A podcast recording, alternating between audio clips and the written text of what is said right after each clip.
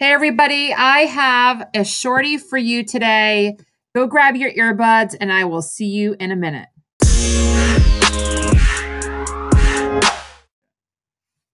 Welcome to the Market Your Biz Better podcast with my mom, Deb LaFlamme.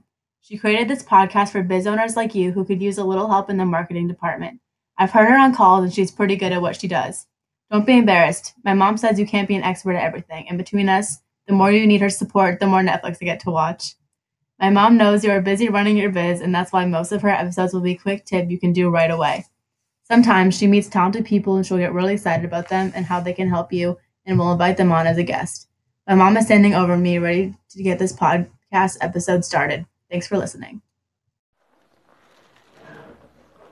I shared um, over on Instagram about something that I tried in May that was such a huge success. And the feedback and the messages and the little text that I got just proved to me that you guys want to hear more about how I broke up with my to do list. So, this shorty will be sharing with you exactly that the what, the why, and the how of how I broke up with my to do list. So, listen up. If you are totally overwhelmed by your to do list, I have a solution for you. And it's really not that hard. During the entire month of May, I decided I was going to break up with a to do list. With the to do list, that was really what was happening was I was, when I had things to do, adding them to a list, either in my journal or even on an online um, list, like in my notes on my phone. And guess what? They weren't getting done. And I needed a solution. I needed a way to get rid of the overwhelm of the to do list. And so I decided during the entire month of May, I was going to challenge myself to instead of making a list of all the things I wanted or needed to do, that I was going to prioritize these tasks for my business, even for my family. So, why did I need to break up with my to do list? Because I'm not sure if this happens to you, but I literally would be overwhelmed at the end of the day and be like, I didn't get anything done because there was always something more to do. So it's funny because recently I posted on Facebook the question of, Did you get everything on your to do list done today? And 90% of you said no. A few of you said yes, definitely. Now, maybe those of you that said yes prioritize only what you needed to do today, and bravo, that's exactly the best way to manage a to do list. But for those of you that said, uh uh-uh, uh no way, it never happens, there's always too much to do, I'm in your camp. Like, I know that there's always going to be something that I could add to that list. Therefore, I'm breaking up with that list.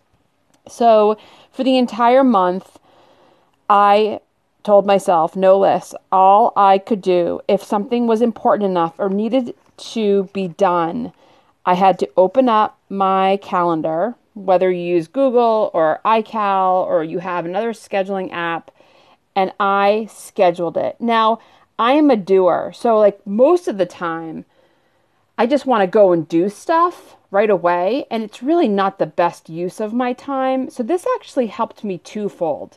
One, it helped me manage my time better. And two, I didn't have that list of things to do at the end of the day that was like kind of freaking me out because I didn't get it done. We all have the same 24 hours in the day. So, how can we be more efficient in using it? I don't want to work all day every day. I want to have some freedom. I want to have some downtime. I want to be able to take a walk. I want to be able to go to the gym. So, this is what I do. I take those things that I need to do, that I must do, and I put them in the calendar. And it really helps me be more intentional because what I'm doing is actually determining, first of all, if it really needs to be done and when does it really need to be done and how long will it actually take me to get it done? So I'm actually thinking, I'm really being super intentional about how I use my time. I mean, this isn't a new concept, but it was new for me because I, like everybody else, enjoyed writing things down and then hoping to accomplish it and then crossing it off when I finally got it done. Now, I, more times than not, I'll be honest with you, in the past, in the in my life, I would rewrite that list every single day. And I'd just be rewriting all of the same things from the day before or days before or week before. Then I tried having a list that always was dated, right? Like, so these are the days that I would do this. I would say these are the things that have to get done today. These are the things that have to get done this week. This is what has to get done this month. But that actually took a lot of time and actually still caused some worry and overwhelm. So I decided no list equals no worry, no overwhelm, no stress. Um, actually, years ago, maybe three years ago, four years ago, I switched to an, a digital grocery list. I use the Cozi app, C O Z I. I'll drop that link over in the show, note, show notes. But I love that app because I don't use paper for groceries. Now, I'm not saying that you shouldn't have a grocery list, and I'm not saying you shouldn't have a packing list when you go away. And of course, anything else that you have, like oftentimes homeowners have like things that need to happen for the house this month so you can budget for them. But I'm not talking about that. I'm talking about like when you have an idea, or maybe you want to have a call with someone, um, in your business, or maybe you need to, um, the kids want to go to the library um, and they want to go, and so you have to find time.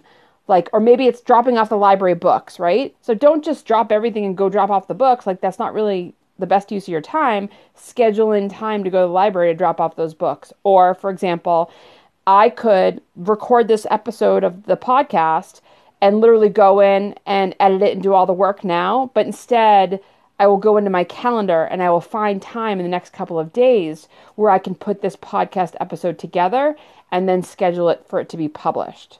So I don't need to do that right now. I've got other things that are in my calendar today to do.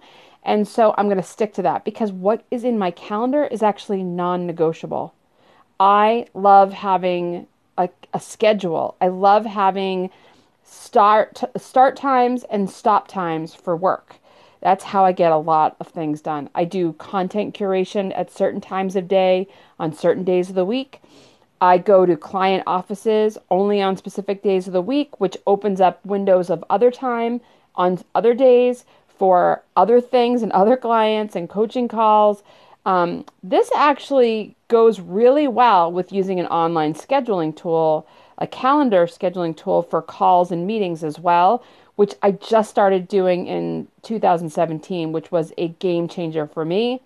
I resisted it for a long time.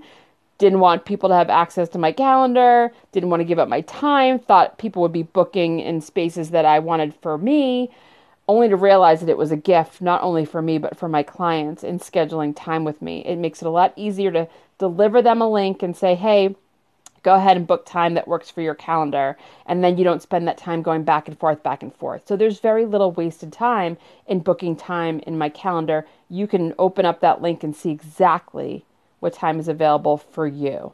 So i just want to give you this opportunity to break up with your to-do list um, why i did it how you can do it. Um, i did it for the entire month and I'm not looking back. It was amazing. And honestly, if things if things come up, you just shift that appointment, that shift that that task to another space. So you still have it on a quote unquote list, but it's in a very specific place and it makes it a lot easier for you to manage. So I want you to try it. I want you to let me know if you too can break up with your to-do list. Try it for 1 week.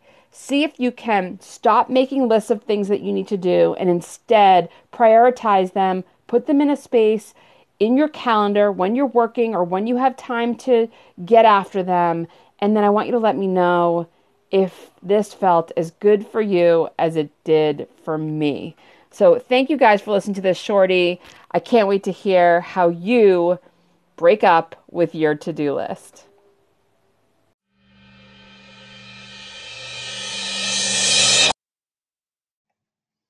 Hey, thanks so much for listening to the Market Your Biz Better podcast. I know there are tons of podcasts that you can choose to listen to, and I am so excited that you took the time to listen to mine. If I mentioned any websites or links during the episode, you can definitely find them over in the show notes.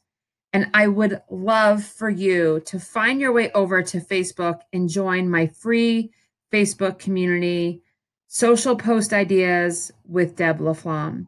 Request to join, and once we bring you on in, I've got a free download for you to help with those creative times when you're not feeling so creative and give you the chance to get those creative marketing juices flowing. 18 social post ideas to get you started.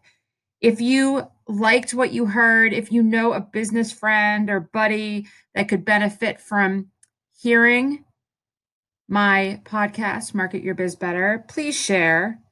I'd appreciate it. See you guys on the next episode.